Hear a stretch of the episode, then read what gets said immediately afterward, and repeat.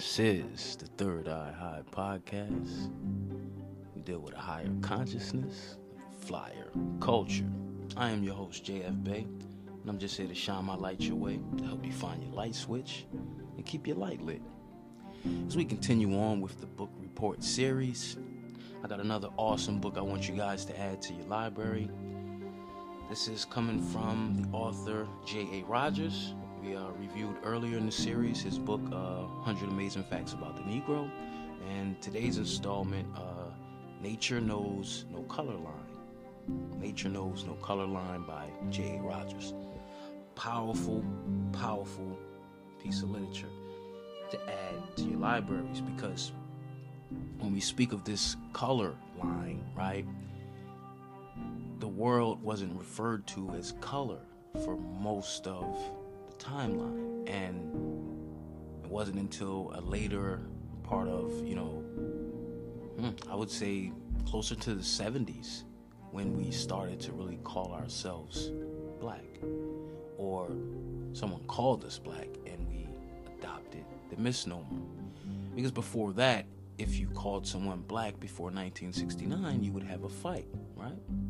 It was a derogatory term, right? Because we were adopting the term Negro, right? the Negro, right? Everything was the Negro, right? And then before that, it was colored. They called you a colored person. Now, colored, if you look up the word color in a law dictionary, right? Because it's about breaking spells.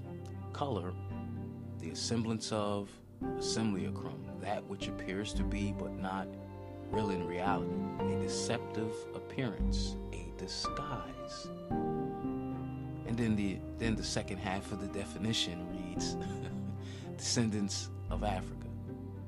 Descendants of Africans or descendants from African, whatever the hell that means. But if the first half of the definition tells you this is a deceptive appearance, a disguise, something that's not real in reality. And then you give a whole mm-hmm. race of people this particular misnomer. It serves to say that you're making these people non descendable. You're taking the people from the land.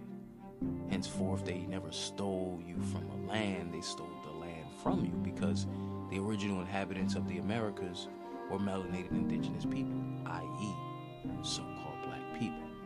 And it's a reason why they had to call you this black thing. Now, inside the book, Nature Knows No Color Line, it shows uh, melanated people on all continents. And it speaks of, shows a lot of pictures, depictions, and uh, paintings, and uh, statues, and sculptures, and stuff dating back thousands of years that show all melanated people, but they weren't referred to as black persons. But that came later, and that was for a particular reason. It was to separate the people in all the lands. Because if you've seen melanated people in Germany, these people are called Germans. But you would, you know, oh, well, they're black, and, and th- these people don't want to be black, and they don't identify as black like we identify when, before 1969, we didn't identify as black either. In fact, even the Black Panthers, the, the symbol was the panther. And we referred to yeah black people that later caught on after 1969. This was after they killed Martin Luther King, after they killed Malcolm X, right? A lot of our political uh, prisoners, leaders, shit, they killed the president, they killed the president's brother. Like it was, it was a crazy decade, and it ended off that way. And then the 70s, they brought in dope and all the, the hoods, you know, flooded the hoods, and the parents were strung out on dope, and then they had a lot of the, the black exploitation movies, and everyone was a pimp or a dope dealer, and you know all this stuff was pushed on our community to destroy it, because the the the, the leaders that you know all passed the, the Martins, the Malcolms, and the revolutionary fighters that all were killed during that era, going into the 70s. Now the new heroes were the dope dealers, the pimps, the pushers, and the young kids looked up to that because people were dealing with mass poverty in the country, right? And shit, you throw some drugs in the middle of a project and you tell the people, well, that's how you can eat. But you don't tell them that, you know, you're going to suck the life out of your community. You're going to kill probably 80% of the people living around you to make your livelihood. And they pushed a lot of these gangster movies, and remember Scarface would later come. You know, and all this was geared around, you know, genocide, wiping out of people, and you know, silent wars. And they did it by pushing individualism, right? To where before that we were talking about us coming up together as a people, as a community, and we looked out for our communities. In fact, many of the gangs were started because we were dealing a lot of racism. A lot of so-called angry white mobs used to terrorize our people or pick fights and you know all kind of shit. Remember that they had the the military escorting two so-called black students into a school when they didn't want the schools to be segregated. So a lot of the stuff we created, the gangs and all that, was family, was community protection. They all started out with good cause, and then you know, of course, the government usurped that idea, and the gangs turned into us killing ourselves. But it's weird because even after we tried to have a truce, you know, after the Watts riots and all that, and the Rodney King situation, and you know, the, the young gangs in uh, California, they had a truce, and that truce lasted a few months, you know, because the police did, couldn't have that. We need more funding from you know government programs, and we need crime to be rampant on the streets. So, what they would do, they would lock up some of the top uh, leaders in the gang, ride around in their cars and do drive-bys against their ops in their neighborhoods. So the ops would see, or their rival gang would see, oh shit, I thought we had a truce. I just saw so and so's car riding through the hood, shooting up shit. So then the truce was off, and then that never happened again until later when you know it's rumored that Nipsey Hussle was supposed to be meeting with the LAPD and all this stuff. The you know the day he died, in talks of you know unifying the gangs, and he tried that. You know he was you know linking up with the the rapper L uh, YG, you know which was a Blood and he's a Crip. So these guys did music together. So they were pushing this you know young culture to you know well what happened if we unified? What if we all came together and just got some money and looked out for for each other and music industry can't have that. The government can't have that. So, not to say it was all tied together, but it's very weird that you know Nipsey would meet his uh, untimely demise, and no more talks of this uh, gang unification. None of that stuff ever happened. In fact, Nipsey was the, the, the only person that was going to fund the Dr. Sebi documentary, right? And Dr. Sebi was a person that cured multiple diseases, or rather, allowed the body to heal itself from these so-called incurable diseases. And this documentary never came out. We had uh, Nick Cannon saying, you know, I'm going to take the reins of this documentary. Well, uh, we're going up to four-year anniversary. March 31st is actually my solar return, the same day Nipsey passed. But that would be four years since Nipsey has been gone, and still no Dr. Sebi documentary. and Nick got the money to do it, but Remember, you're not gonna ruffle feathers of the people that that cut your checks, and I get that. But I'm just uh you know setting this intro for a particular reason because it's just showing the parallel between the things that happened in the past and the things that are continuing to happen moving closer into the future. So now, nature knows no color line. Now, to, to premise this, there's a another great documentary I want you guys to check out. It's on uh, Hulu. It's uh, the Harlem uh, the Harlem Cultural Festival, and it was the very first one, 1969. You got a lot of the young emerging so-called black artists, melanated artists, and they were using their music as a weapon to fight against oppression, right? You had a young uh, Stevie Wonder at the time. He was 19 years old, and he would see a lot of the artists older than him that you know made less money than him at the time because remember he would grow on to be this big time powerhouse for generations. And these artists were using their music as a weapon to fight against oppression. And young Stevie was influenced by that. He would later to go on to donate a lot of money to fight civil rights. He would you know march and protest he would you know fund a lot of the, the causes to help our people fight this form of oppression. And in fact, he would use a lot of his music to do it. His message uh, was always socially conscious. And at that particular festival, this was like maybe uh, a summer, you know, where they had a few uh, dates on the festival, and this particular thing was like the first so-called Black Woodstock. That was in Morris Park in Harlem, where you had 50,000 melanated people, you know, all from the islands. You had Puerto Ricans, you had Caribbeans, you had Cubans, you had Jamaicans, you, you had to, the melanated so-called Americans, right? So-called African Americans, indigenous people, but everyone was there, coming together in unity, all to show a commonality with this music. And the music was revolutionary.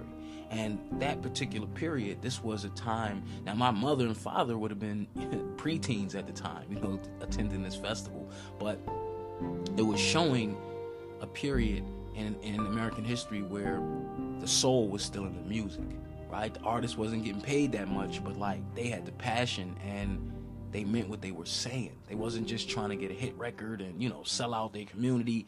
They was talking about something. And the the, the highlight artist of the time was Nina Simone. And she was on her revolutionary shit. Like she had a song, Young, Gifted, and Black. It was about empower, empowering the young kids. And she had a poem that went with it. And the poem was like straight revolutionary. She was like, You young people, are you ready to tear this shit up if you have to? You ready to kill if you have to? But she wasn't inciting violence. She was saying, we know who the enemy is, and we got to fight this with all we got. And we can't be distracted, and we have to be unified. And that's where our strength is. And it was a powerful quote that she said. She says, uh, You're not an artist if you don't reflect the times, right? If you don't reflect the times, you can't be an artist. Now look at the artists of today with all the shit we're dealing with and the three year scamdemic and all this crazy shit that's taking place. Not one artist has put out a song to go against what's happening. Not one artist has put out a song that speaks to the pain that people are going through and people being forced to take vaccines and people dying from the vaccines. Nobody's addressed any of this shit. So, how can you be an artist if you don't reflect the times? Which shows you that these artists get paid the big bucks. Because at the time in the 60s, they wasn't getting paid nothing for their music, they were getting robbed.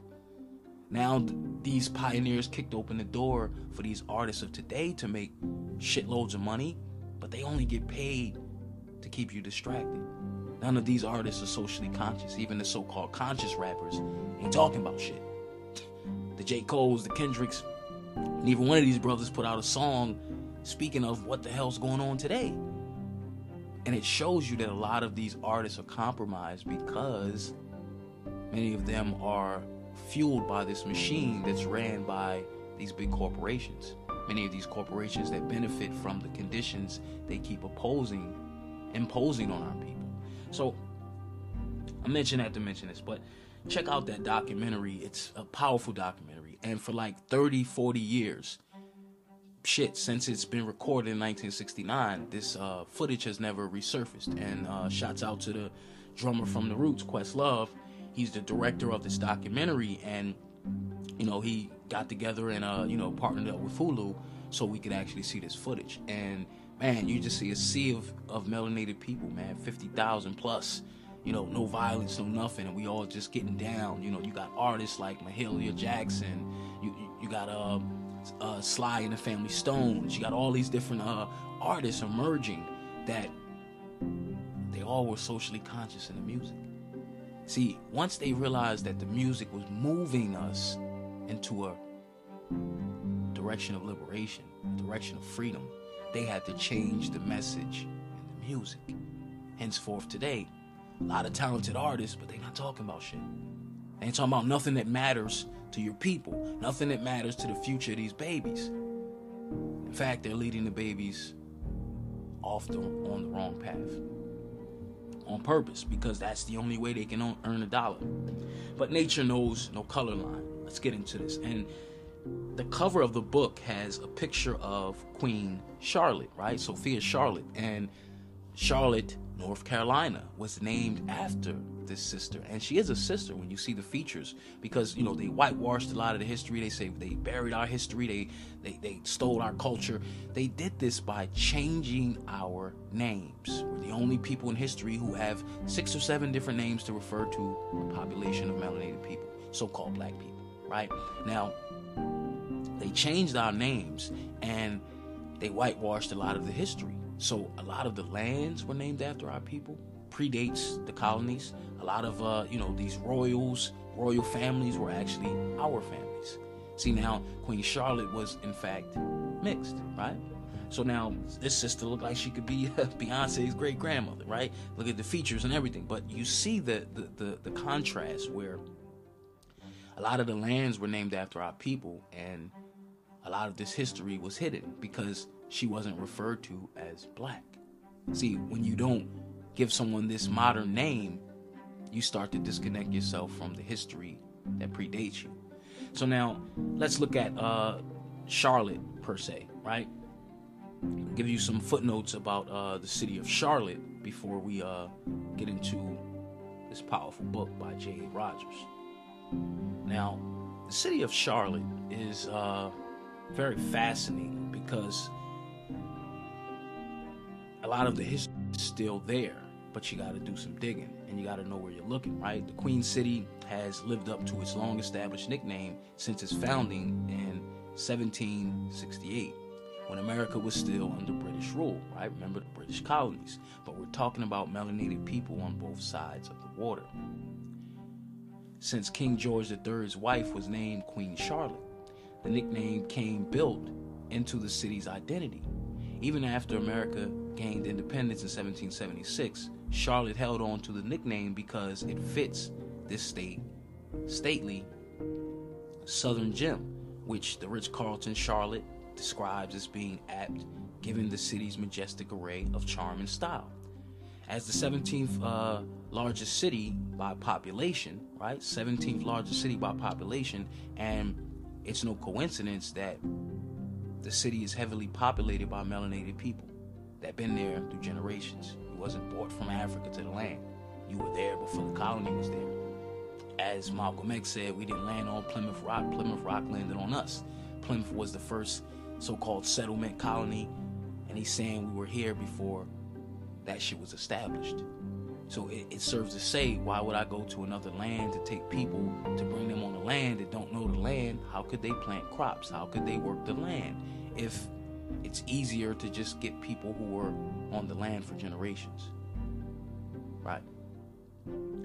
As the 17th largest city by population in the United States, Charlotte's tall skyscrapers in stature as one of the financial center capitals of the world, just like New York City is, right? Financial hub. And it serves to say why they would name it after the Queen, right? Where a lot of the money would be circulating in and out. But long before these buildings and banking giants put roots in Charlotte, the city had to fight for her nickname against a city from the north, Cincinnati, Ohio. So Cincinnati, Ohio was also a city named after the Queen.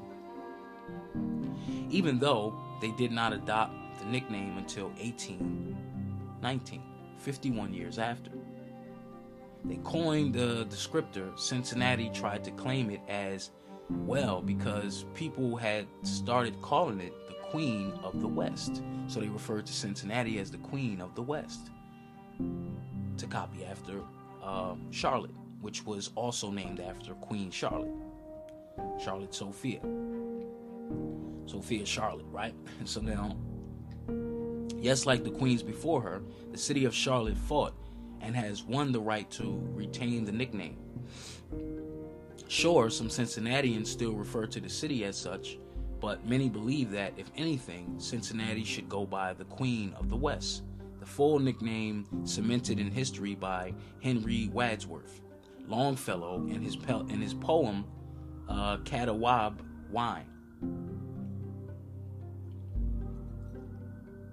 And like most good queens, Charlotte and Cincinnati have maintained this feud for centuries. One of the most recent spectacles of this long standing rival occurred during the 2014 Cincinnati Bengals versus the Charlotte Carolina Panthers. See, a lot of this uh, a lot of this history gets played out in sports, right? The, the Cleveland Indians versus the Chiefs and all this other crazy shit.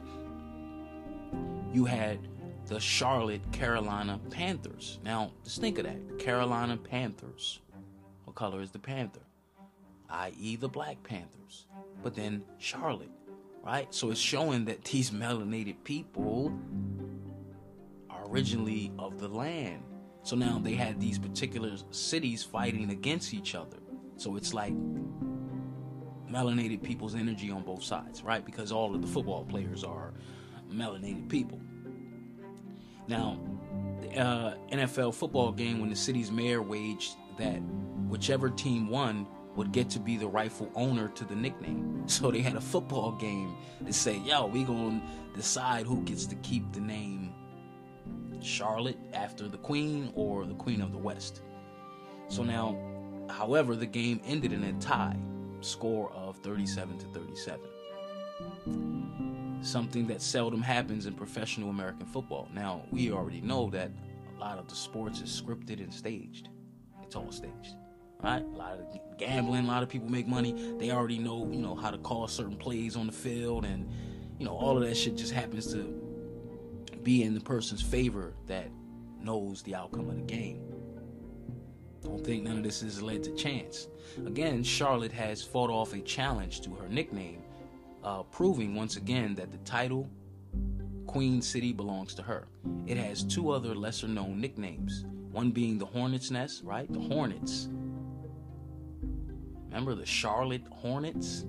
All of this stuff is tribute to the Queen, Queen Charlotte, who is a sister. The Hornet's Nest, a moniker imposed on them by an angry British general during the Revolutionary War. So that name goes all the way back to the Revolutionary War.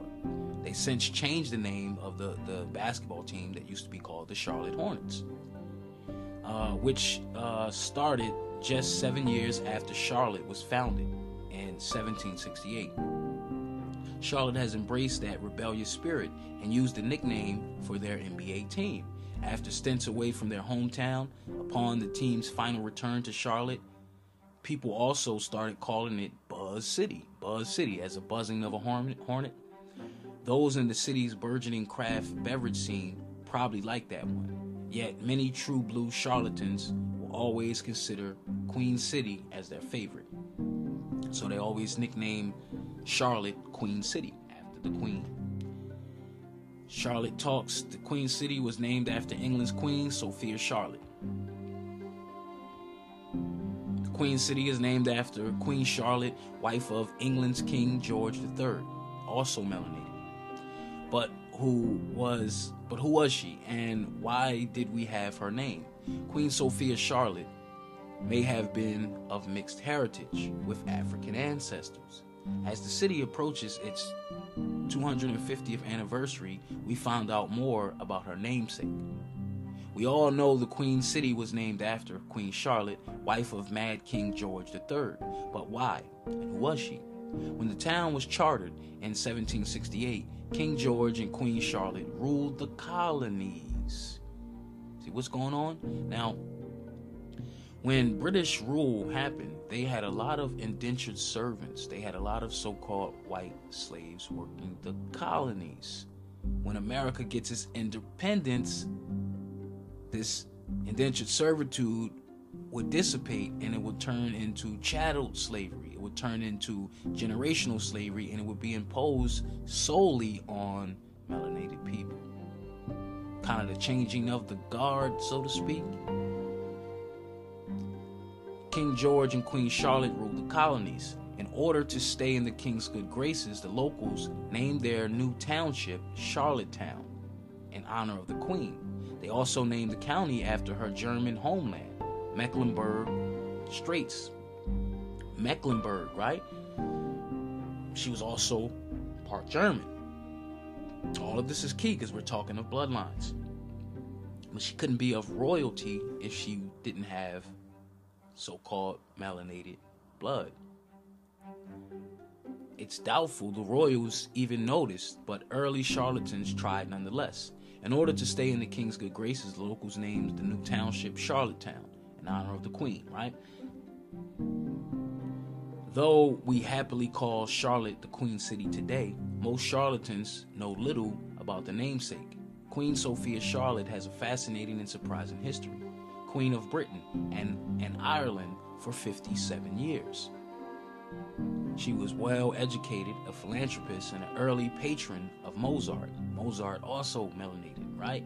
Frizzy hair, they called him swarthy, right? This was all terms that uh, denoted to black, but it was before they called people black. So they hid a lot of these people's uh, ancestry. Now they saying she was the Queen of Ireland, and we talk about the King, last King of Scotland. There was a movie, uh, Last King of Scotland, played by Forest Whitaker. So you always get melanated people to play in these particular roles, but we don't see the connection because you don't refer to them as black. So they separate you from the people and they separate you from the history. When Prince Harry announced his engagement to American actress Meghan Markle, commentators declared she would be the first biracial, biracial royal. But historians said not so fast. Queen Charlotte is believed Queen Charlotte is believed to have mixed heritage with African ancestry. Our guest today, Dr. Stephanie Myers, author of Invisible Queen, says the Queen's history has been hidden in plain sight and believes she's an aspiring character who should be recognized for her accomplishments. So now, when they spoke of the, the Meghan Markle and uh, Prince Harry and all this, and people were thinking that you know she was marrying into royalty when it was the other way around. She's actually related to Queen Charlotte by bloodline. So it was him that was actually marrying into real royalty because you have to have so-called black blood to be of a royal bloodline. And that's the secret. Queen Elizabeth, all them frizzy hair and all this shit, she was swarthy, so to speak. They all are mixed. And that's the only way they could take of the crown. And this is what they hide.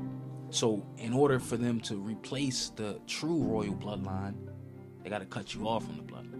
They got to say you came from another land entirely. Interesting shit. So, let's get into this, shall we? Nature Knows No Color Line by J.A. Rogers. So, I'm just going to bounce around to a few excerpts in the book and I encourage everybody to pick this book up because it shows a lot of uh, pictures of the older statues that predate America itself, right? It predates the uni- the creation of the United States, predates the colonies, right? So now, before you were calling these people black, yeah, you had black statues, but the people's identity was not that of black. This is something that came later, because before 1681, they wasn't referring to these people as white that was a class status that came later. The Naturalization Act of 1790, the Naturalization Act of 1870, all of this was by way of legislation that these people took an oath to become so called U.S. citizens. All right? But let's set the premise here. Notes of the Black Madonna. The worship of a black woman as the mother of the human race goes back to the dimmest antiquity. It seems Inman T, Ancient Faiths, Volume 2, page 267, 1868, says that vulva, the portal through which life passes and emerges out into the world, is black among all Oriental nations.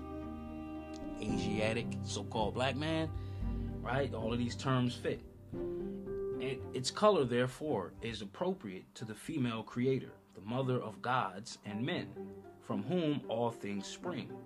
If we turn to the Hebrew, we see that it supports me in the idea. We find the word shahar or, sh- or shakar, which signifies to be black. So we're all talking about a description, dark skin but it's not speaking of an identity like a black race or nothing like that. That all that stuff is propaganda. In volume 1, page 159, he mentions an old black Venus. Now Venus, right? The planet Venus corresponds with love, heart chakra. And our holy day is Friday. On the sixth day, man was created in God's image, right? On the sixth day, God created man. Now, Venus, Friday, the planet of love, corresponds with the heart chakra. We're speaking of the Great Mother. So they referred to her as Old Black Venus, who was later worshipped as the Virgin of Amadou. See page 105. For, for Diana of the Ephesians mentioned her in the Bible. See, they, they speak of these melanated people in the Bible because the Bible is a collection of stories of our ancestor shit that they whitewashed. Henceforth, why they show you this crazy picture of so-called Joshua when or Jesus, right? When the description in the book doesn't match the painting. And that was all by design. Vidi Vidi Vici, right? In this sign we conquer. We're talking about the Roman church that would use the religious books to subjugate the people. But they just made you a slave to their interpretation. Because all through the book, it tells on the people that's pimping the book. Matthew 15 8. Matthew 15 8. They confess my name with their tongue, but deny me in their hearts. A lot of people getting paid off the religious word, but they're not living to the letter. The earliest traditions of the saviors of mankind, from the Buddhas to Jesus, depict them as black.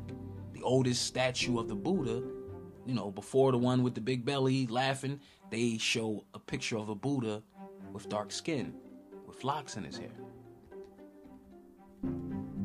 Eisler R says that Josephus, Jewish historian of the first century, said that Christ was a man of simple appearance, mature age, dark skin, with little hair, about four and a half feet or 54 58 inches tall, hunchback with a long face and undeveloped beard.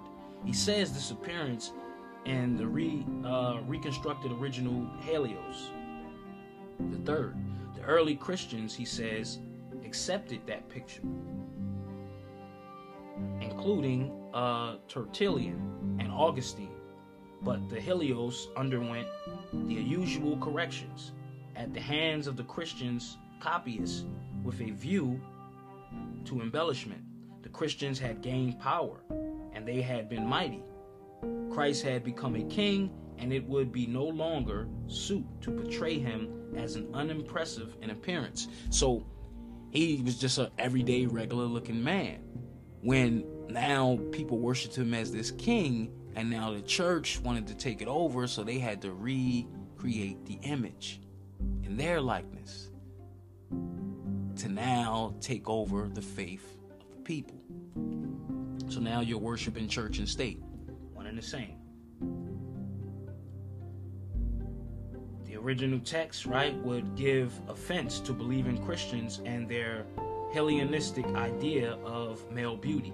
Therefore, they changed the pen picture of Christ to ruddy, beautiful mouth, uh, capacious uh, beard, right? The, guy Caesar Borgia, which was an artist, they used his actual image to create this so-called image of Jesus, which uh, contradicts the description of Jesus in the scripture.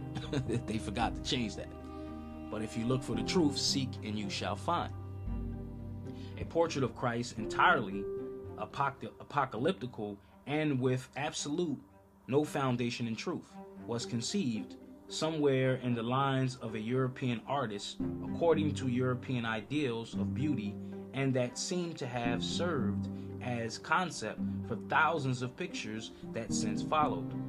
Since the first one or ones were entirely the product of imagination, it follows that all the rest are their own value in artistic.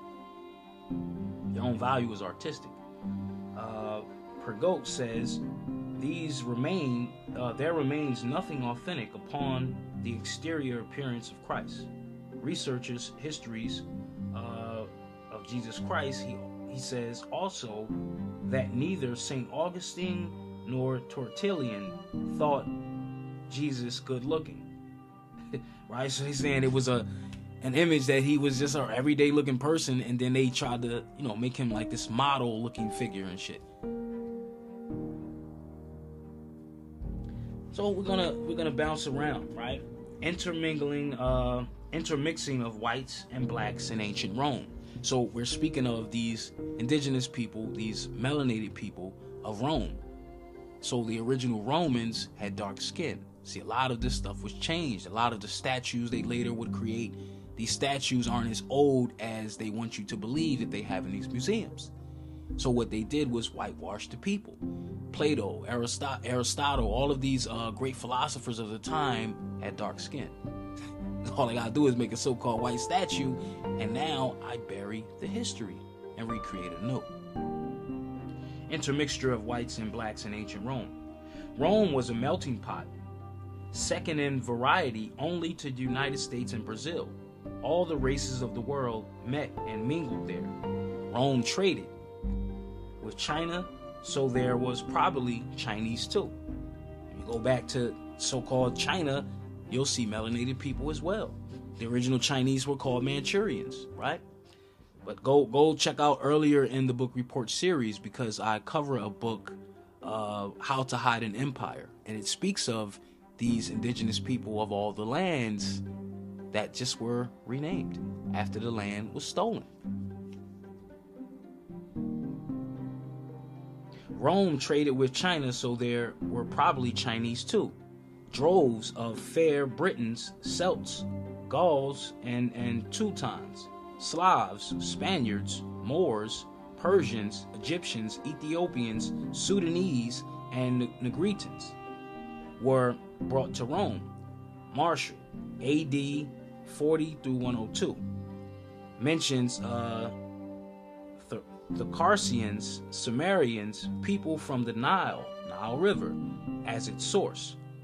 Arabs, Sabians, Sicilians, Sicombrians, Germans, with twisted hair, and Ethiopians with woolly hair, as among the people to see people to see the game. So we're talking about all these different races that were mixing in, you know, the Coliseum, right? And the Coliseum would be kind of New York City now, right? They they fashioned Madison Square Garden after the structure of the Coliseum, right? Where everybody gathered to see the games.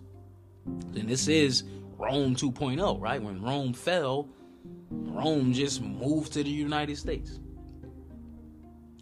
And the same way in New York City is like the melting pot where you'll find so many different mixing of races. Same concept. Modern historians in uh, Carcopino, Franks, Barrow, and Duruy mention Rome's racial variety. All the barbaric people, all the conquered, were represented, says Duruy.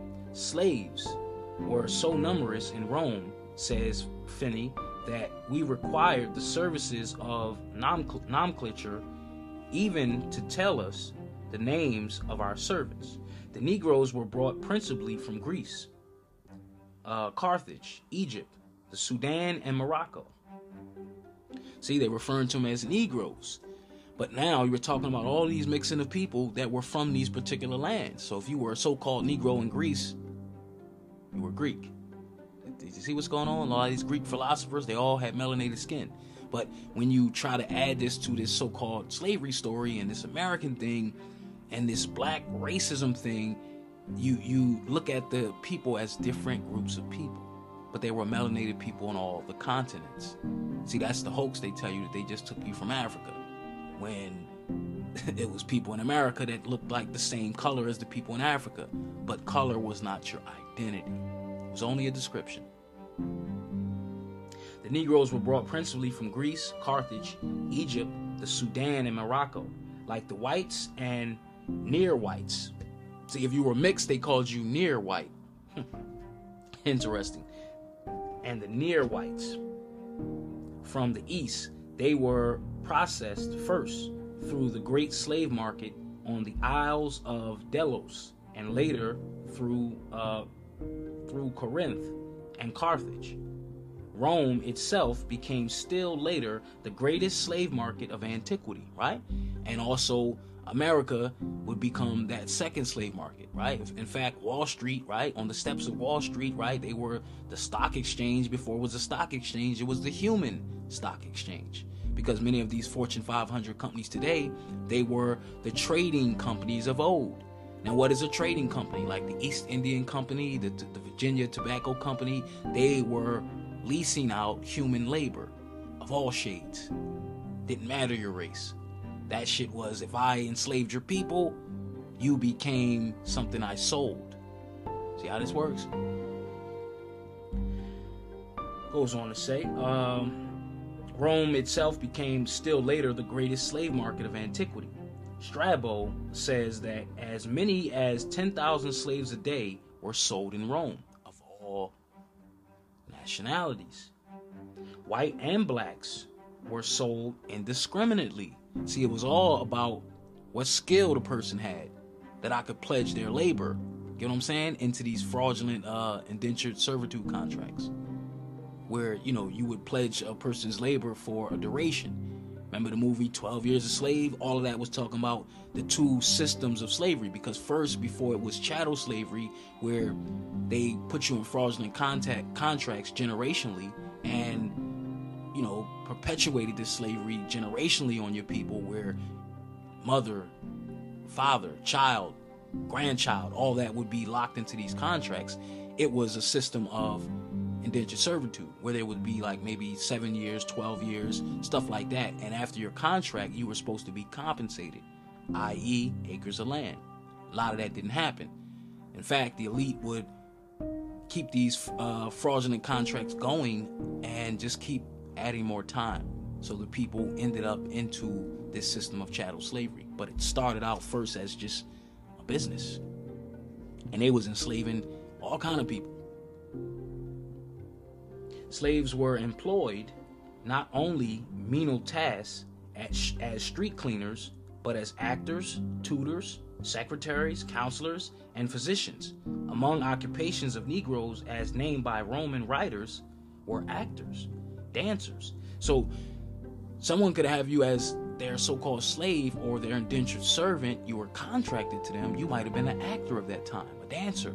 Hmm, sounds crazy, right? Because of today, you got actors, writers, entertainers, artists in these same kind of slave like contracts by the same people of Rome.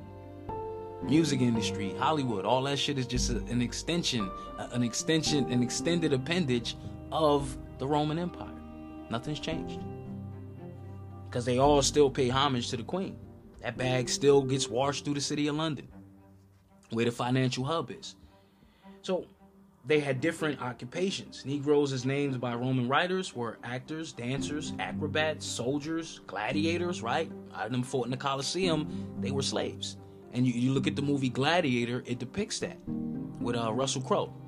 Phenomenal movie. But it shows they had slaves from all different lands. If I conquered your land, I enslaved the people there. That's just how it worked. It didn't matter the color of the people. And they sold you into this because that shit was a business uh, charioteers, uh, letter bearers, bath attendants, cooks. These were all the different professions, which are professions today, which people are still contracted and right. Many of these uh, professions they don't have unions because they want to keep perpetrating these fraudulent contracts on the people. Nothing's changed. Now people uh, went from chattel slavery to wage uh, debt slaves. Same shit waiters, uh, domestics, uh, divers, boot blacks, and the like. Others were conductors of elephants, who sometimes were of high military rank. See, they, they enslaved generals and all kind of people and, and used their service. Some slaves rose to be rulers in all but name, such as Carcopino, were often gorged with wealth and honors, as N- N- and Euellus, who held absolute authority in Caesar's name above the wealth and life of his subjects. Two others mentioned by Juvenal was Licinius and Copernicus. The latter, favor of Domitian, was erroneously rich.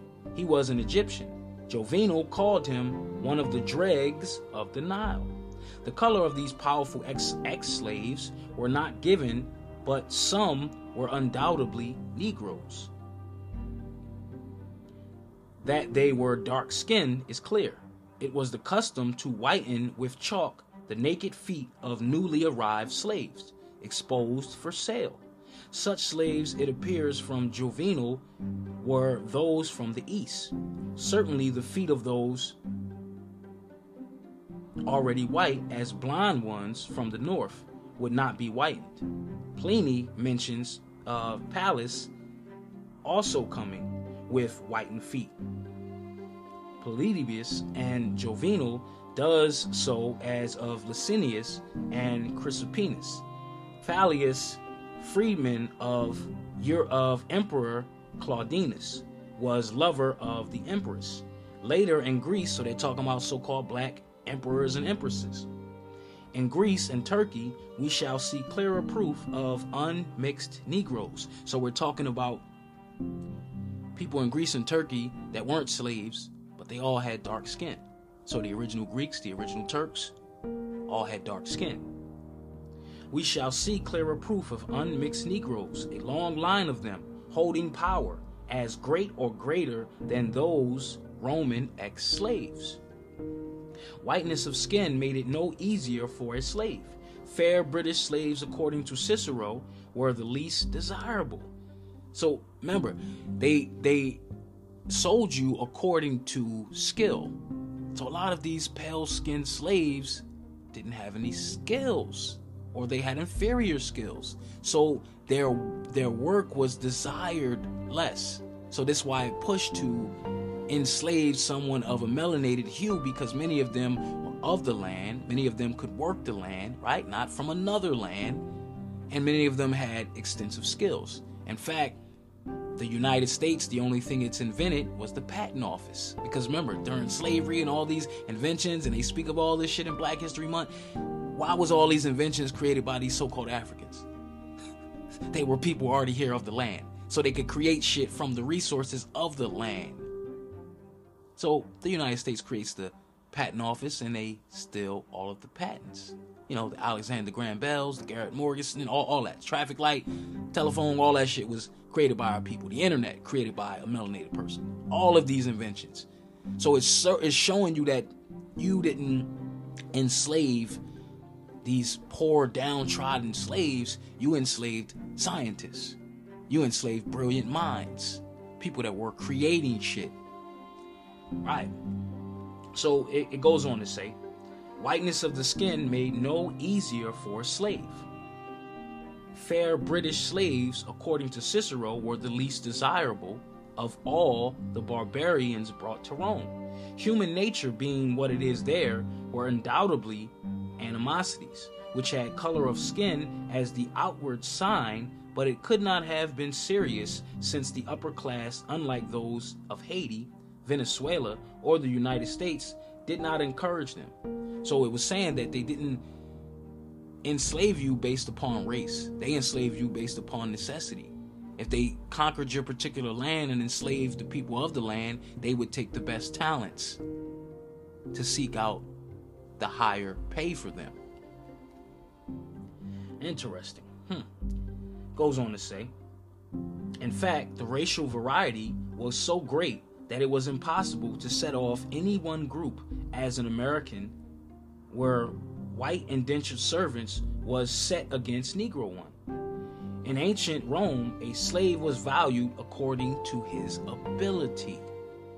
Roman literature, though abundant, has very little on color prejudice, though Negroes were plentiful. In fact, the chief uh, passages used to prove color apathy can be limited to three from only one writer. Juvenal of the second century AD, in attacking Roman wives for general misconduct, one of which illicit uh, sex relations with Negroes. He says that these uh, are likely to bear black children, offspring of a color that one would rather not see of a morning. So he's speaking of a lot of this mixing of the race. And remember, they wanted those skills. So a lot of them would breed or mate with melanated people because they wanted their children to be of good character. They wanted their children to have some of those skills. They wanted those children to be those apprentices that could amass this wealth by way of their skill. But this is not all evidence of race prejudice. It was merely superstitious fear. The ancients were even stronger believers in omens than ourselves. The first thing they saw on arising in the morning was for many a sign of good or bad luck. For the day, for instance, black was a sign of mourning for them. Thus, some associated a black skin with that petty, with that pretty much as some persons today see even as in black cats, right? Remember, everything so-called black was was uh, frowned upon, but but inferior. But you're talking about a particular race that was inferior themselves, so they pushed that so-called white supremacy shit later on is because they were true genetically inferior to us. Couldn't compete.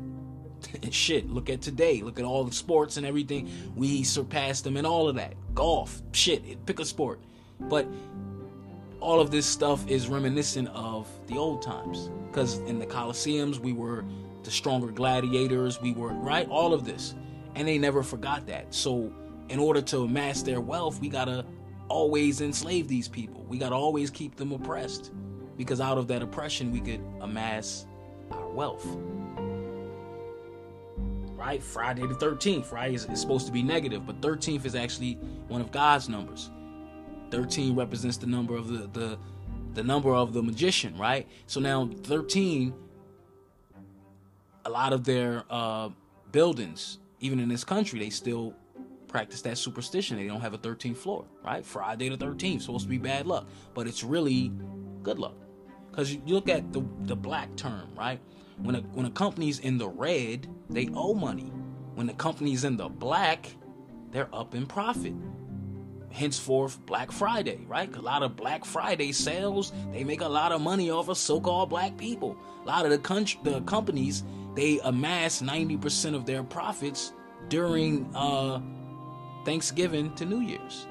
A lot of melanated people spend their money during this time and they pitch to us, right? All of this dealing with this black thing, but it is a spell that they've cast. Uh, Jovino says again, your cups will be handed you by the bony hand of some Moor.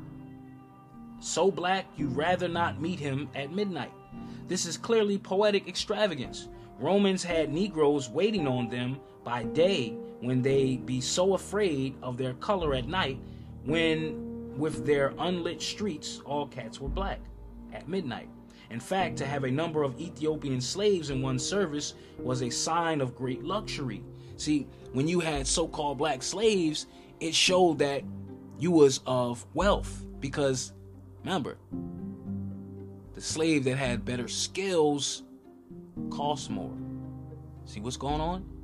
So a lot of them would want to be looked at as I got the bag. You know what I'm saying? I'm of this particular class. So they would seek out dark slaves. Not to mention that there wasn't there wasn't so-called pale skinned slaves. Yeah, they were but their skills were inferior to ours. Do you understand the contrast? So when they show a lot of this stuff historically, you think that it was only just so-called melanated people enslaved. When they enslaved whoever the fuck they found on the land that they conquered or stole. Continuing on i.e., when they raided the Americas, they found all melanated people, and they were the people that they would choose to enslave because it would be very costly to go get millions of people from Africa. It makes no sense. You're from Africa, you've never been to this land. How do you work the land? How do you work the soil? Remember, the first so called pale faced settlers, they all died out in the colony Roanoke, Virginia. That was before the colony they started in Jamestown in 1619, right? We're keeping up on timeline. All of them died out because the settlers couldn't work the land, didn't know shit about the soil. So why would you take people from Africa that don't know nothing about the soil here? Why not just take the indigenous people of the land and just change their names? Right. That's how you hide their history and their culture. Bingo. Goes on to say, in fact, to have a number of Egyptian slaves in one service was a sign of great luxury in the imperial epoch so much so that Babylon that they were brought in droves to Rome. See, high demand. After the Egyptian conquest, it is clear that with so many Negroes about and their being of use to the superstition against black and their case might have amounted to no more than the belief about black cats among us. Even in America, where color prejudice was strong, many whites not only used them as intimate servants but preferred them as wet nurses. Now, keep in mind, if they hated you so much, why would they trust you in raising their child? Why would they trust you by putting your baby on a black titty, right? Because they knew that that uh, superior race or that superior bloodline could feed their child, right? Many of the, the so called uh, pale women, the so called white women, they couldn't even produce milk for their own babies. So you see a lot of paintings where these so called black nannies and nursing these so called white babies. Because that nourishment from a sister would actually strengthen that kid to where he could compete. He wouldn't be gene recessive. See the connection? Interesting, man. Besides, uh, blacks fetched a higher price than whites, according to Blair. It is therefore clear that the above were not signs of race prejudice such as we see them today. Even greater than the superstitions about black was that about left handed persons. They were considered wicked, designing evil so much so, remember, they fear what they don't understand. So they saying if a person was left handed, that person was evil. You know what I'm saying? Just look at the, the mindset of the times. Now, all of this stuff has to be taken into account. We cooking, we cooking. The third passage from Jovino reads, "Let the straight-limbed, uh, let the straight-limbed mock the brandy-legged, the white man sneer at the Ethiop." This passage does show some dislike for black skin, but the satirist, satirist uh, immediately follows up with something he considers worse, namely the conduct of one of Rome's noblest families, the Garcici, the Gar- Garachi. He adds, but who could endure the Garachi sneering at sedition? Jovino was also far more severe against Greeks than against Negroes. He avoids Greeks above all others. He says he charged them with corrupting Rome manners, Roman manners, Finally, it must be remembered that Jovino was a satirist, and satire to be effective must exaggerate. Cicero also is supposed to have called an Ethiopian coarse, dull, or awkward. Cum hose and cum uh, stipend epithet, but the authenticity of this is doubtful. This is omitted from the best editions. On the other hand, what he did say about white skinned Britons was definite. He said they were so dull witted, one could expect from them no fine hand in music, literature, and the arts. So they talking about these inferior, pale skinned Romans that had no fucking talents, couldn't play music, so Mozart couldn't be of pale skin. Mozart had rhythm, had to be melanated. See, they speaking of these pale slaves that had no skills and nobody wanted them. So, slowly but surely, this indentured servitude of the pale skinned so called white slave, this stuff would die out and would become more popular to enslave the indigenous people of the land because they knew the land. And you can get rich if you had these people in your possession. Interesting. Goes on to say another passage considered. Oh, don't want to skip that part. Um, yeah. He said that they were so dull witted, one could expect from them no fine hand in music, literature, and the arts. Uh, tasks that expected of slaves, of course, Britons were the further away from civilization than numbers of Negroes, who as a result were more advanced. We were more advanced. But it is safe to say that Britons of the second or third generation born in Rome were no different from the average Roman. So now, there's a, a, book by Arthur McRitchie, Ancient and Modern Brits, and it speaks of the melanated people that built the city of Britain, so called black people. Now, as we continue on, we're going to come back for part two of this. Stay tuned. This is the Book Report series. I am your host, JF Bay. I'm just here to shine my light your way to help you find your light switch and keep your light lit. So, don't go anywhere. We're going to come back after this break.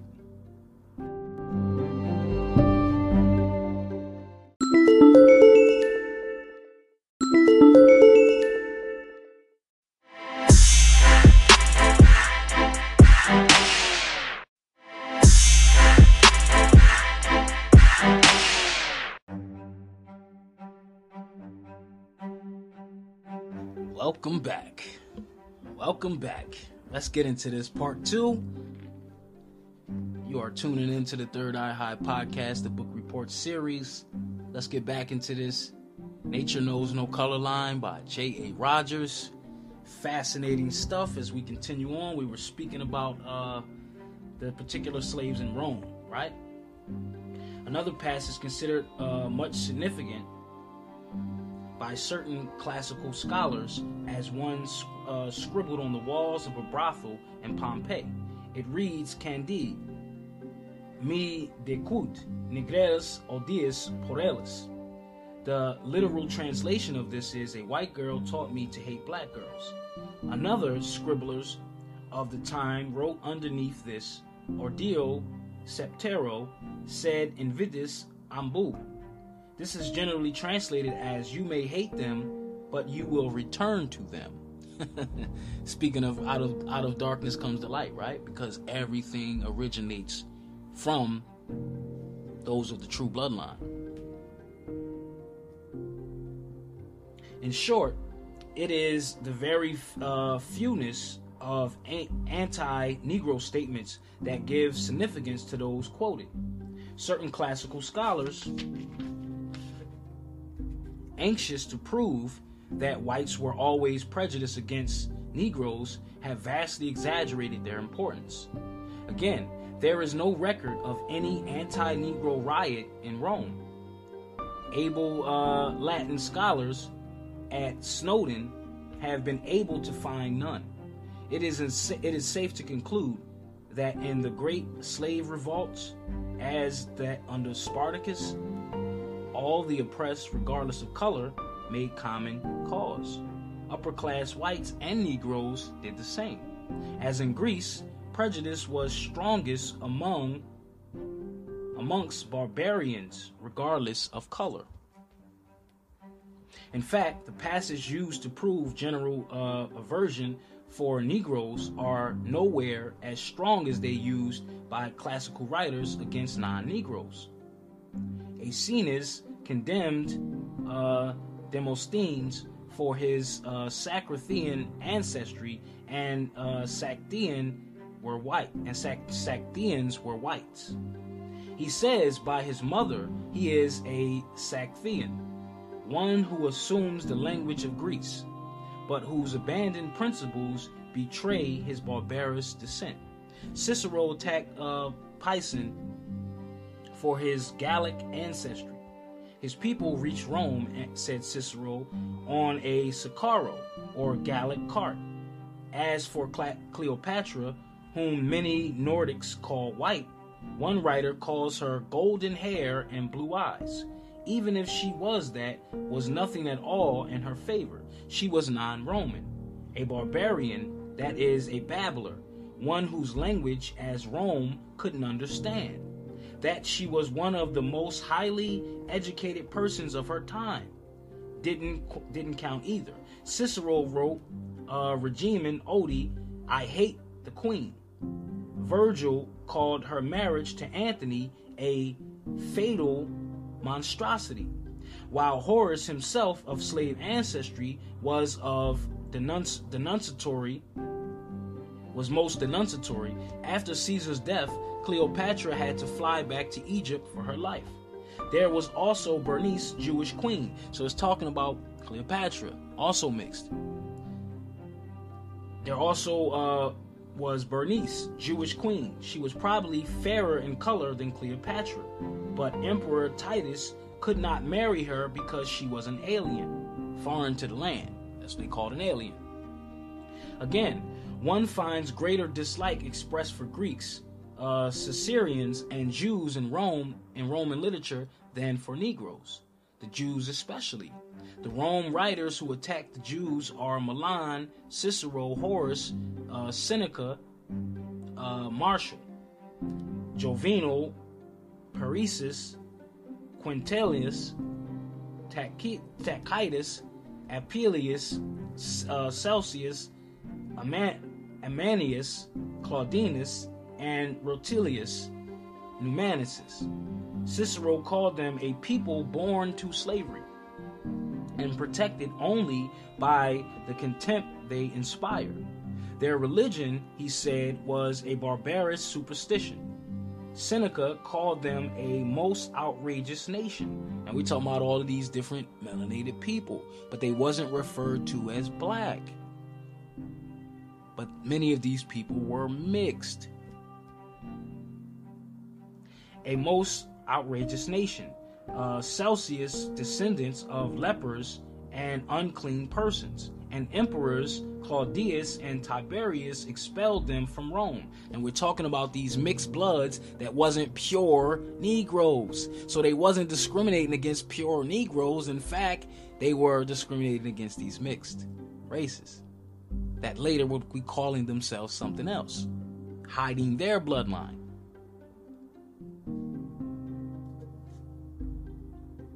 And Emperors Claudinus and Tiberius expelled them from Rome and sent their young and sent their young men to the provinces to be killed by war and hardship. If therefore there was similar strong dislike to Negroes, would we not have known it too? Dislike for Jews was not based on race. Coming from the east, they were so dark that many Romans took them for Ethiopians. So the Jews they saw were so dark, they thought they was Ethiopians. the original Jews was us too. See, we're looking at a, a large case of identity theft because all of these people of old were not called black people. So when you classify these descendants later as black people, you separate them from the people of the past.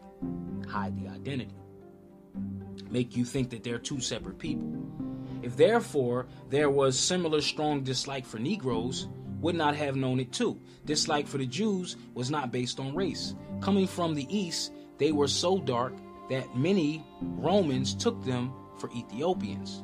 The objections were religious, economic, and political. Finally, as oppressed, excuse me, finally, as opposed to instances of color, aversion, are others showing none of it.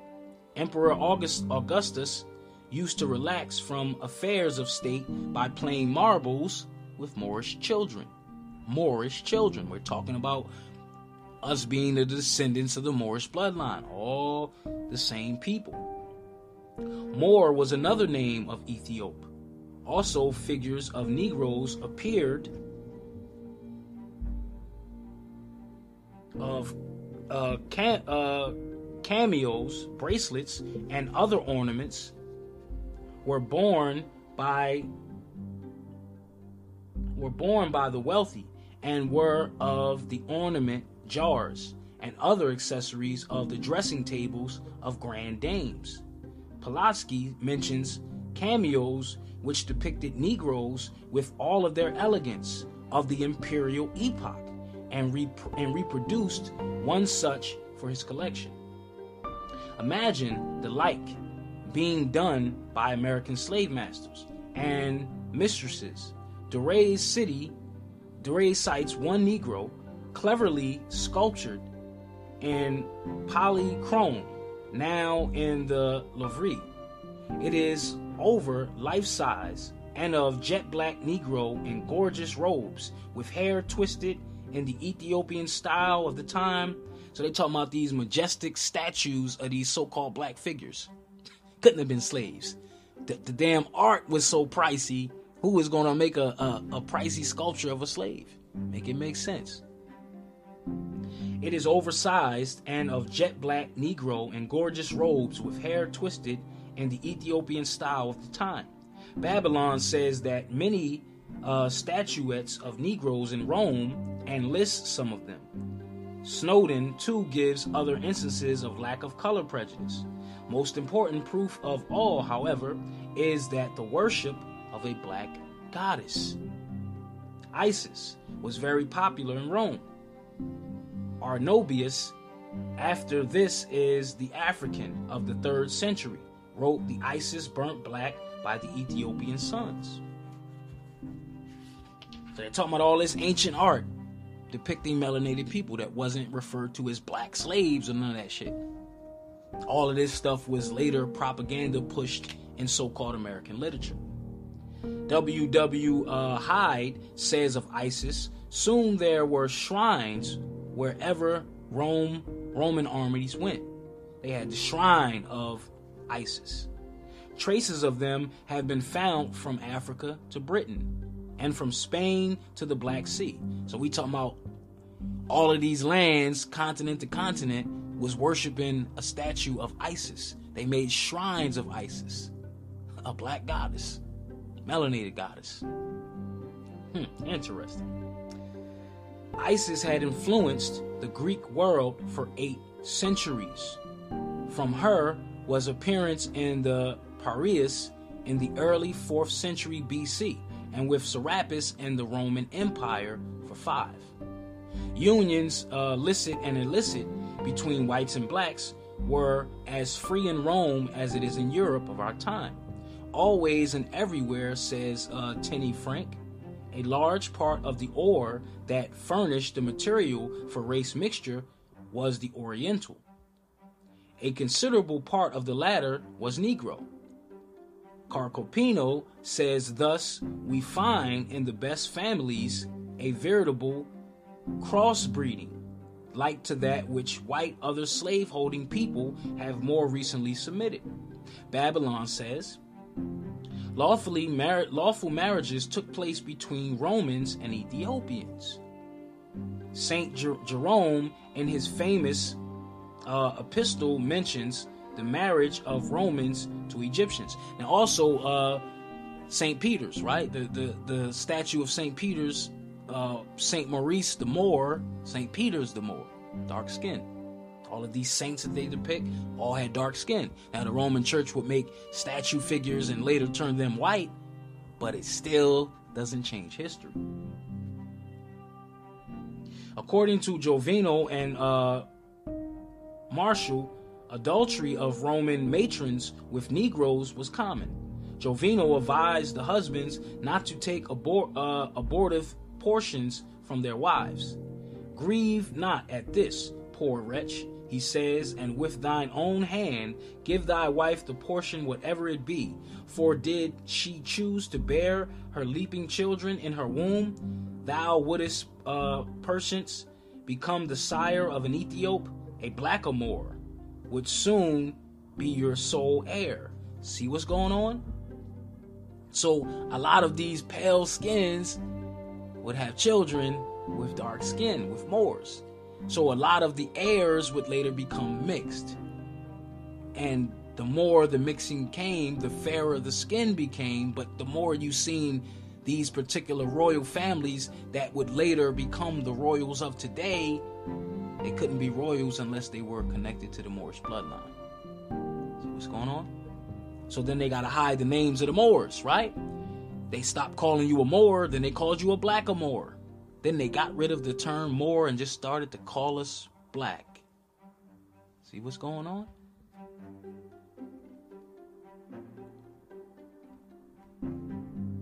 Martial, in attacking wifely misconduct, mentions a Roman matron who bore her husband seven children, none of which is of his race. Damn. So homie's wife then has seven children by a Moor. All of the babies come out with dark skin. How she explain that? Couldn't stay away. He says one of them with woolly hair like a Moor seems to be the son of Santra, the cook. The second was flat nose and thick lips, is the image of Pannychus, the wrestler. Of two daughters, one is black and belongs to Crates, the flute player. So, homie's wife was sleeping with all of the goddamn people, all of the melanated people. It's crazy. Like, so homie's wife then had seven kids. None of the kids belong to him. He was an inferior bloodline. She said, I'd rather fuck the cook. I'd rather fuck the flute player. Like, maybe I'll get a talent from one of these people. Crazy. And they still hold this same ideology today. You gotta have, you gotta be a little mixed to have some rhythm. You, you, you see what's going on here? Why they, why they push that stuff later? The, the intermingling and the mixing of the races when they act like we don't want to mix with them. When the further you go back on their bloodline, you're gonna see that they all was mixed. because their genes were re- recessive and they were dying out as a people. This is during slavery and all this shit. So, continuing on. Julius Caesar had a love affair with Inoa, a Moorish, that is Negro queen, wife of King Barduas of Morocco. Cleopatra had a son for him and three children for Antony. All see all of this mixing, but all of these so-called royals at the time, they had to mix with Moorish blood. Then they had to hide the names of the Moors and rename them Negro Africans from African America, wherever the fuck that is. there seems to be no proof of Cleopatra's real color, but according to European tradition, she was black, or so-called melanated, right? Because of the time they wasn't calling people black, but for sake of conversation, we'll say that she's black. But to quote one of our great scholars of our time, Dr. John Henrik Clarke, he says, I didn't say Cleopatra was black. I quoted someone else who inferred that. But he said she was an African. So I'll let you put two and two together. Shakespeare so describes her, and certain jewels of the Renaissance shows her as a Negro woman. Robert Ripley, who says he has proof of it all, believe it or not, right? The guy who created uh, Ripley's Believe It or Not says that she was fat and black, dark skin, right? Black's not an identity. A reason for saying she was white, though as an Egyptian, is that she was of pure Greek ancestry. See, that's where they perpetrate. They show you these uh, so-called white Greek statues. You think everybody in Greece was so-called white, but the original Greeks had dark skin. Henceforth, Cleopatra had dark skin. A reason for saying was white, she was white, was that an Egyptian is that she was of pure Greek ancestry. The latter is not so. Her father, Ptolemy, sometimes called Ptolemy uh, the, the 10th, right? The ninth, was known as the bastard. See, they don't tell you who his parents were because they were melanated, dark skin. Remember, I told you all these people they showing these eight ancient Greek philosophers and Aristotle and Plato, all melanated people. Those those statues that they perpetrate of these pale white skinned people, that was somebody they commissioned to create the damn sculpture. All cap. Big cap. His mother was a slave. And his portrait does show Negro ancestry. Talking about uh, Ptolemy. Uh, popularity, popularity in, excuse me, particularly in the thickness of his lips. See, you can't hide those those those uh, features, man. Those features show that they were melanated. That's why they knocked the, sto- the noses off the statue of the Sphinx and all this other shit in Egypt because it was showing you melanated people, dark skin. Can't hide those same features. Full lips, broad noses, same features we got today. So it serves to say we are the same people of the past, old world, new world. And the way they created the new world was to whitewash the royal bloodlines of the old world and to make you think that all these people were just slaves. His portrait does show Negro ancestry, particularly in the thickness of his lips. This is also true of Alexander II, also a Ptolemy. See what's going on? All melanated people. Roman matrons who bore mulatto children charged it to the maternal impression, a theory was which uh, Quintilian, famous orator, defended so strongly that one was freed on a charge of adultery. Hmm. So if you had sex with a slave or sex with someone outside of your marriage, bear a, ch- a child with them, you could kind of be broken out of your contract. Hmm. So the women was, uh, okay, okay, okay. The women were marrying into royalty by getting some of that Moorish bloodline. Hmm. Interesting. Another school, however, held that maternal impressions was a fraud. Uh, Cal- uh, Calpurnius Flaccus, orator of the first century, discussed it pro and con. In his De Natis Epithets of Ethiopian birth, he marks the white wife who has a mulatto child to de- child says, "Tell them, tell me, then did I love a negro?" She says she did not and asserts that the elef- that the element of change may affect a great deal within the womb of the child's color. She says so. She's saying I I, I didn't sleep I didn't sleep with somebody with dark skin. The baby's uh, skin color just changed in the womb. yeah. uh, tell me then did I did I love a Negro? She says she did not and asserts that the element of chance may affect a great deal within the womb. Of the child's color, she says, you see their skin scorched by an imperfection of the blood. As was said, the main issue in these trials was not race mixture, but adultery. See, how could she prove that she didn't cheat on her husband? How could she disprove it if the baby comes out a different color than this nigga? And she's saying, "Oh, it's some, you know, imperfections in the blood, or this, this just happened by chance." When, nope, they would know by the features of the child because the child comes out with features of that of a Moor. In Africa, race mixture was taking place too, but we find it more harshly criticized. Doubtless, it was necessary to preserve there a fairer skin as a symbol of authority, and as it was in American colonies, as in South Africa. Claudine, uh, AD 360 408, raged against the race mixture that went on under Gildo, Gildo the Moor, ruler of Africa. So they keep saying you came from Africa, but they're referring to these Africans as Moors. Same people.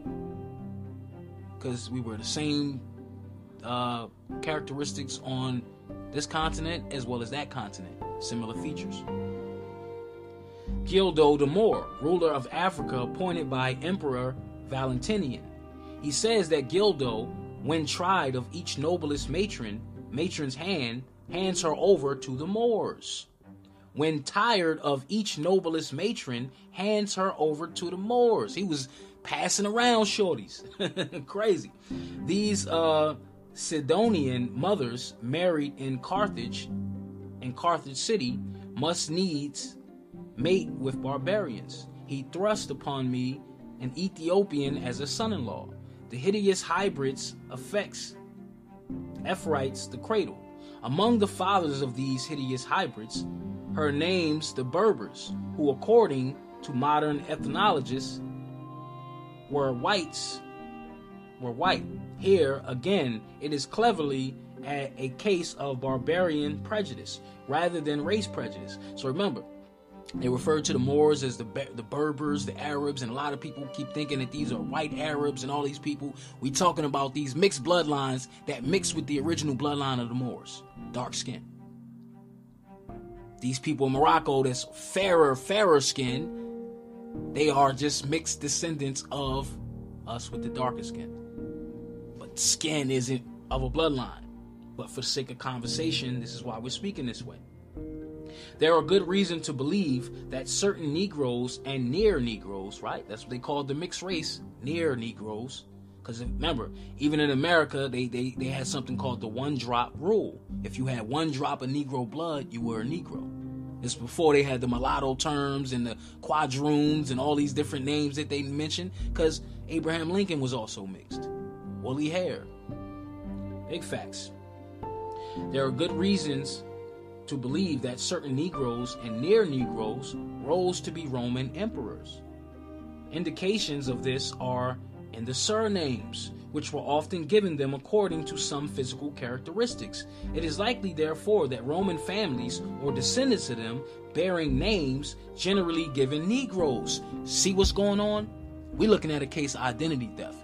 In this book, they show you a lot of the coat of arms. The coat of arms were like the, the family crest, right? The seal of the family. So, what they perpetrated on us in this so called slavery story with all these slave movies, that you took on the master's name, that your last name was the slave master's name, when in fact, your last name was of the original family bloodline, and these white people took on your name to make it seem like that their name was your name.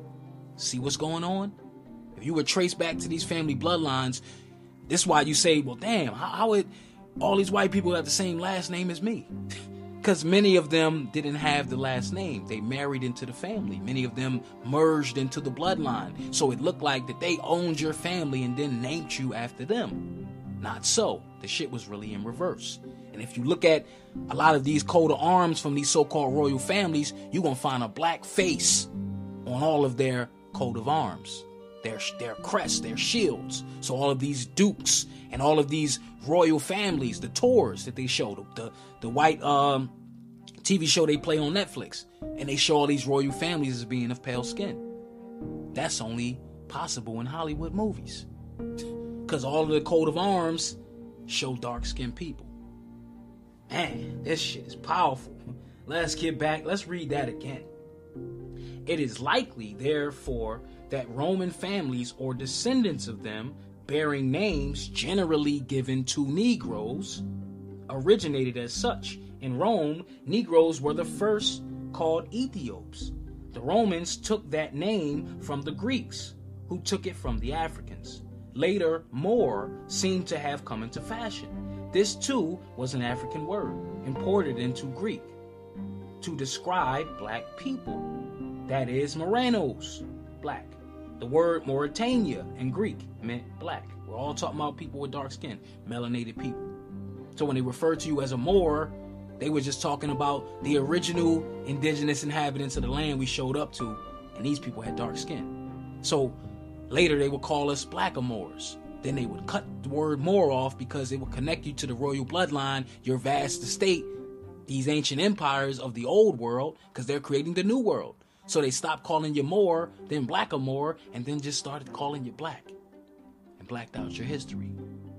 See what's going on? Because of the time, black denoted to an unknown ancestry. Before 1969, if you call someone black, you would have a fucking fist fight on your hands. Because it was derogatory. Kind of like the word mulatto. Look at the artist, the little rap artist Mulatto. She called herself Miss Mulatto.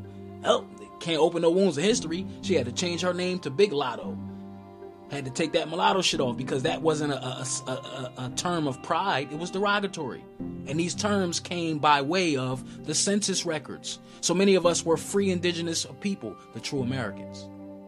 But every 10 years they would record the census records and they would say, we got so so and so amount of colored people, so and so amount of Negroes, so and so amount of mulattoes. And then later it all changed to just these niggas are descendants from Africa. So these slaves and population didn't come by way of ships, they came by way of legislation. Stroke of the motherfucking pen. And it's crazy because there was a fire in the early 1800s that depicted a lot of us being free property owners. They destroyed the records, and then the next census record recorded all these people as being ex slaves, landless, poor. And the government was able to steal your land, take your land deeds, and declare your shit as public domain. And this happened in my own family. My great great uncle, William Brown, founded a town called Brownstown in Maryland, 1868, three years after slavery ended. So if he was a slave and his family was a slave, where the fuck did he get the money, get the money to buy an entire town? And they speak of the people of the fair skin that married into the family and usurped the land. And this was happening all throughout the country to our people. They perpetrated that 400 year slavery story on us when half the country wasn't even a part of the colonies. You talking about free lands, Louisiana, Florida, California. Which is crazy. California is the first uh, state that's talking about giving reparations. They want to give 230,000, which is all a ploy because they owe you uh, uh, several trillion dollars per person, let alone fucking 200, 200 bands. 200,000 bands. But that's a, a, play to see, let's throw something out there to see if they bite. When you are really the landlords of this land. And that national debt clock is really what they owe us indigenous people. That's the ticket they owe. Big facts. Remember, they print the money. So it ain't the money per se, it's the resources. It's the land. The true value is the land because they didn't classify you as a free white person unless you own property, i.e., land. Landowners were the ones who actually had a vote that counted. Everybody else is just mere cosmetic. Man, this is some powerful shit. Let's continue on, guys. Um, the word Niger, right, came to be came to mean black. Originally, the Latin for black were eter, but later the term became interchangeable. This sure seems this uh, seems sure. Niger is not originally Latin. As Leakey says in his uh, dissertation of the Niger, more than one celebrated writer have given have fallen into the error of supposing Niger a Latin word. Two other terms were Afer from Africa, another African word, according to Gerald Massey and others, and uh, Fuscus. In the in the Moretum, the skin of one Negro woman is described as fusca, fusca color. Are we to assume that the same word was used for brunette, which as for very dark Negroes? Remember, when they refer to somebody as a blonde, right, they're talking about a description. Then a, a brunette, we're talking about black hair. All of these were descriptions, but they weren't uh, national identities. We're talking about they classified people by description. And this shit was all cap. But of the time, this wasn't how this was going. But in order to hide the people, you just keep changing their name. In order to steal their land, you keep telling them they're not from this land. Big facts. You keep saying you're from Africa, per se, 52 nations in Africa. Why don't you know which one they took you from? Because you was already here on the land.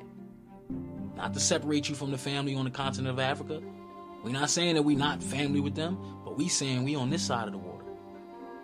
And this land belongs to us. Big facts. Goes on to say, um, incidentally, if it did not, if it did, would it not nullify still more the contention of those who hold there was prejudice against blacks?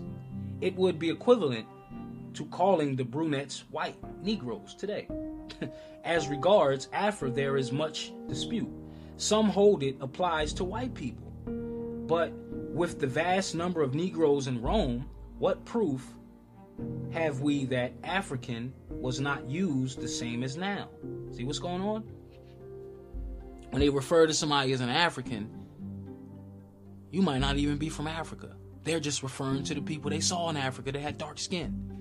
See what's going on? You might be in Greek in, in Greece and you had dark skin and they referred to you as an African. Because maybe they think that only people with dark skin are from Africa. But you are indigenous to all the continents. See how you make somebody non-descendable? You just say they from somewhere else. Call them an African. call them an African American. But why do they still call you an African American? Why are they still uh, not tying you to Africa or America when you're just the true American? Webster's Merriam Dictionary, 1878, the definition for American, the copper colored races, copper colored races, a description, brown skin, copper colored races here before Columbus arrived. Later, cha- later changed to the descendants of Europeans. They traded places with you. Big facts.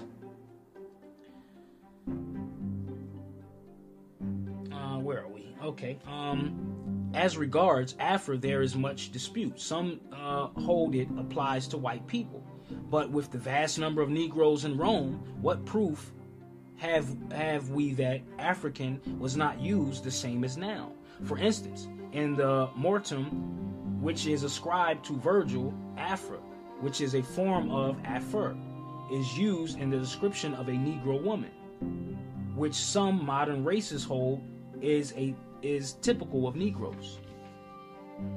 Translated, it reads, O African race, whose whole appearance bears witness to our native land, with woolly hair, thick lips, dark of hue. Now it is likely that after such a description, Afro would also be used for white people. Because remember, we're talking about these mixed races. That they might have had pale skin, but Negro features. See what's going on? Henceforth, Queen Charlotte. Henceforth, Queen Elizabeth. Henceforth, all of these fake royals that that mingled into the bloodline and hid the bloodline and hid your bloodline. Many of these so called whites don't know their own family history before the 1800s because many of their people lied to them, lied to them about their family names. Big facts. Among Moors who rose to great power were emperors uh, Macrinus, Firmus, and Aemilianus. Lucinus Quintinus, foremost military figure of the Trojans' reign and named by Trojan as his successor, was a Moor. So when they show you the Trojan Wars and all that shit and the Troy movie, all of these were melanated people. And these pale skins put themselves in the story only by way of Hollywood movie. See what's going on? Because a picture's worth a thousand words. So they can rewrite history by showing you all of these doctored up movies on the big screen. Henceforth, they leave you in a state of suspended animation by keep showing you another fucking slave movie. Right? They had Will Smith starring in the slave movie in 2023. Salute to my people that didn't want to go see that shit. We all slave movie the fuck out because we're done with the propaganda, my. We know that we of this land. We know that we are the original American. We are the original inhabitants of all the lands. Because they didn't steal the people from the land, they stole the land from the people. Let's be clear. So was Gildo. Gildo, ruler of Africa under Emperor Valentinian. Among the Nigers are emperors uh, per Pescennius, Niger, Aquilius, Niger, Boritis, Niger. These are all emperors of Niger. Uh, Q. Calalius, Niger, Novius, Niger, and a legal counselor of the imperial family named Niger, who accompanied the sister of Emperor Octavius, Antony, who had deserted her for Cleopatra. All these melanated people they talk about. Tiberius, uh, no, Trebius, Niger, was of pro- proconsul in Spain and a naturalist mentioned by Philony. A Niger was an authority of Materia, Medica, and is mentioned by Galen and and Callius Aurelius among the noted Afers and Domitius, Afer orator, Terentius Afer dramatist, or Bias Afer Christian writer, all melanated people, a scholar of African birth, who taught rhetoric at Rome in the middle of the fourth century, with so much reputation that his statue was erected in the Forum of Trojan. All these statues of melanated people, how could they have been slaves? Can't hide the true history once you start looking. Finally, as regards racial amalgamation in Rome, this is certain that the vast hordes of slaves, foreign soldiers, and captives, blonde, brute, yellow, brown, black, brought into Rome from about 500 BC to 350 AD, or for over 800 years, finally merged to form the Italian people. About the 5th century, as uh, about the latter period, two great masses of white barbarians, the Visigoths and the Ostrogoths, and the Vandals from the north, east, swept down on Italy, there to mingle their blood with the already mixed people. Following these whites, we shall see in the next chapter great numbers of Africans, mostly Negroids, came into the 8th century to add to their mixture. Now, there's a movie, True Romance, starring Christopher Walken, and there's a scene where they speak of how the Sicilians came to be. When he's saying the Moors moved into Italy, and they, he said the Moors did so much fucking with those uh, pale skinned women that uh, pale skin, blonde hair, and blue eyes turned to brown eyes and black uh, brown, brown eyes and black hair and dark skin. That's why the Sicilians are of a very dark hue, different than a lot of the Italians. But you look at a lot of the flags, you'll find Moors heads on the flags. You'll find a lot of Moorish architecture in the lands. You can't hide the influence of the people, and the Moors were melanated people. That's why they don't refer to us as Moors today, because you got claim to all the lands on multiple continents. Uh, that's a lot more than reparations that they're trying to pitch off to you, huh? So they can't connect you back to these royal bloodlines. But they only disconnect you by calling you a misnomer that they keep changing every week. Interesting. Huh, let's go on. Racial intermixture in Spain and Portugal. Now keep in mind, before it was called Spain, it was Al Andalus, and it was ruled by the Moors for 800 years.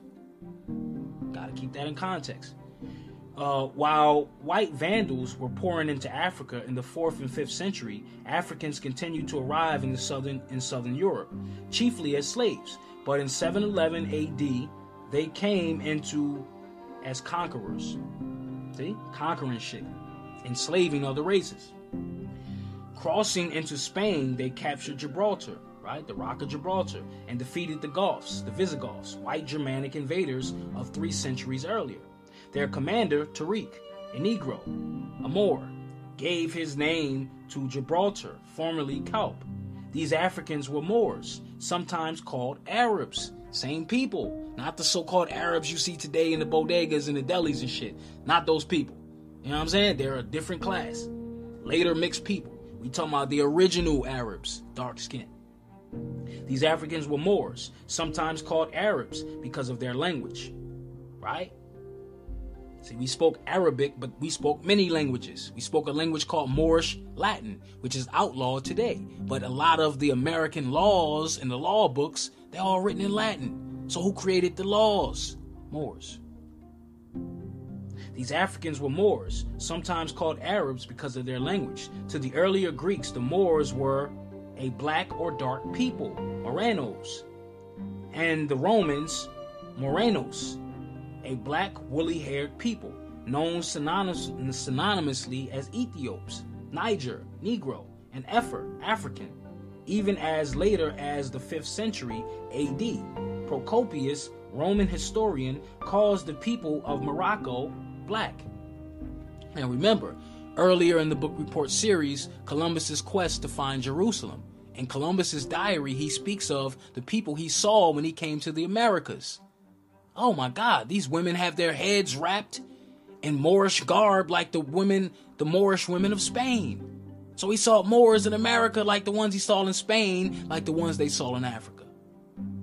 Same description of the people in all the lands. See what's going on? They didn't take no people from Africa. We just look like the same people they saw in Africa. So it was a good con to just say we stole these niggas from another land. So they'll never have claim to the land. Then we change their name, we hide their history and their culture, and we make them non descendable.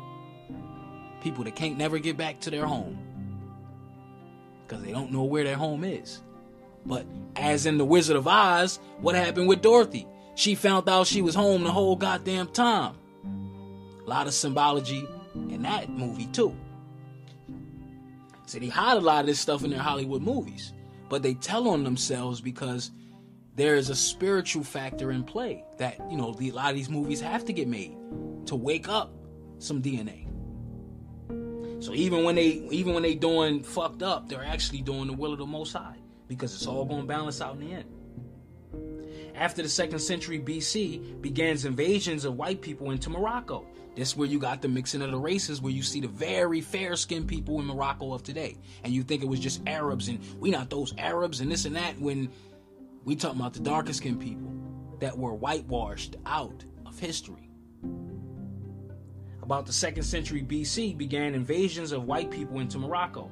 The Romans, who called it Mauritania, came in, and it is to be presumed that their soldiers mixed with Moorish women. Julius Caesar himself had a Moorish queen as sweetheart. Later came the Vandals, a white people who were for a time allies with the Moors against Rome. Still later came Islamic invaders, whose ancestors for 30 centuries had been a mixture of white and black. Due to these invasions of lighter colored people, the Moors of the 8th century AD were probably about the color of the native population of Casablanca or Fez. In fact, if one goes by the description of white writers and painters, the Moorish invaders were of the whole very black, dark skin. Man, this is powerful. We're gonna we gonna stop there. We're gonna stop there because I, I want to save some for the book. I want you guys to get the gist of this book. Yeah, it speaks of the Tours, it speaks of Christendom, it also speaks of Othello, right? Now, they speak of Othello the Moor, right? This was a play written by Shakespeare. Shakespeare was also a Moor, dark skinned. So now, Othello is a story of you know a brother that's marrying into a family. Well, his his wife to be or his girl that's going to become his wife. His best friend plays a trick on him that she cheats on him. He ends up killing her, right, and kills himself. So now, the story of Othello.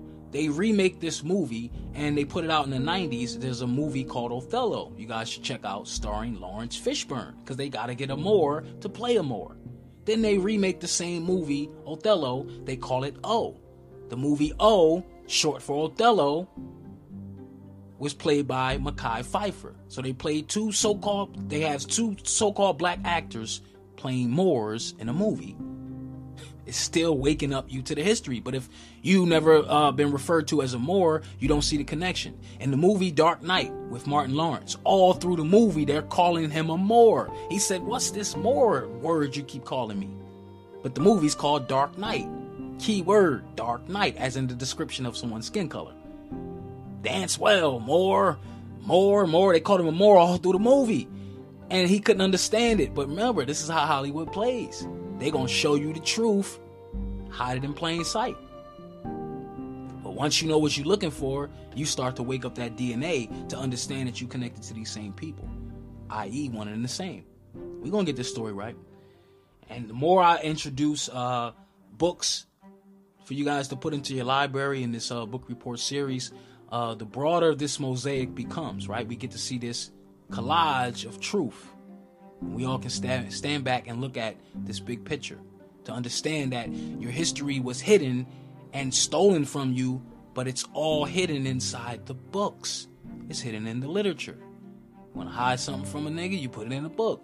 They know that in the times we're in today, the information age, we have so much information accessible to us, but people are not reading. Everybody Googling shit. You know what I'm saying? But like you gotta go back to these these old books because the dope part about books, you got bibliography. You're not gonna just take my word for it. You can go back and cross-reference what I'm putting down. And that's the point of it. That's how we get to it. Now if I show you something in a movie, the scene is is shot as is. How do you know if I'm lying or not? How, how do you research the movie if, if they don't give you any bibliography? So you have to get into the literature. So I do the book report series to encourage our people to get back into that. Remember during slavery, they would kill you for learning how to read because they knew that once you started to figure out how to read or reading comprehension, you would start to uncover the truth that's hidden in the books. Because before they enslaved the people, in order to steal the land from the people, you got to hide the history of the land the people are from. So when they created many of these wars and these wars were started and they were enslaving and conquering our people, remember we had the world's largest libraries. The Library of Salamanca, the, the Library of Alexandria. So during these wars, they had to burn the books. They had years of book burnings. Because remember, the Church of Rome, Vidi Vidi Vici, in this sign we conquer. So in order to conquer a people and rewrite the Bibles and all this other stuff, you got to bury the old literature. So they had years and years of book burnings. Because remember, the people was reading back then. They wasn't Googling shit. They didn't have Google. You know what I'm saying? So we got to get back to being astute readers. We got to get back to searching for the truth because the truth shall set you free. Right? And it's all buried in the books the ones they couldn't burn. Because the thing about a book, now a movie, I could depict whatever I want on the screen. I could be lying to you, lying to your subconscious. But when you read something, you're going on your own journey of the mind, right? You're going in your own contemplative interpretation that nobody can take from you. And once you absorb that knowledge from the book, you can't unread something once you read it. You're, you become forever changed with that knowledge that you obtain. So reading is definitely fundamental. You know what I'm saying? Reading is definitely fundamental. But knowledge is power, right? But knowledge applied becomes power. You can't just say you you're this greatness if you don't understand the greatness you're connected to. We gotta let go this fake slavery story. We gotta. They do. They do owe for making a lot of our ancestors prisoners of war. But you gotta understand why those wars were waged and what was happening while this war was going on.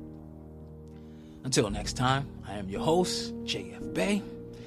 And I'm just here to shine my light your way to help you find your light switch and keep your light lit.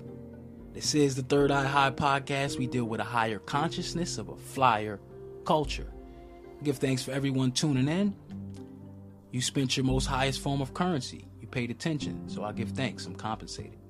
If you want to give another form of donation, you can subscribe to the podcast. Third Eye High on all podcast streaming platforms. Share the podcast. If you want to send a monetary donation, dollar sign far outflow is my cash app. Dollar sign far outflow. F A R O U T. F L O W is the cash app.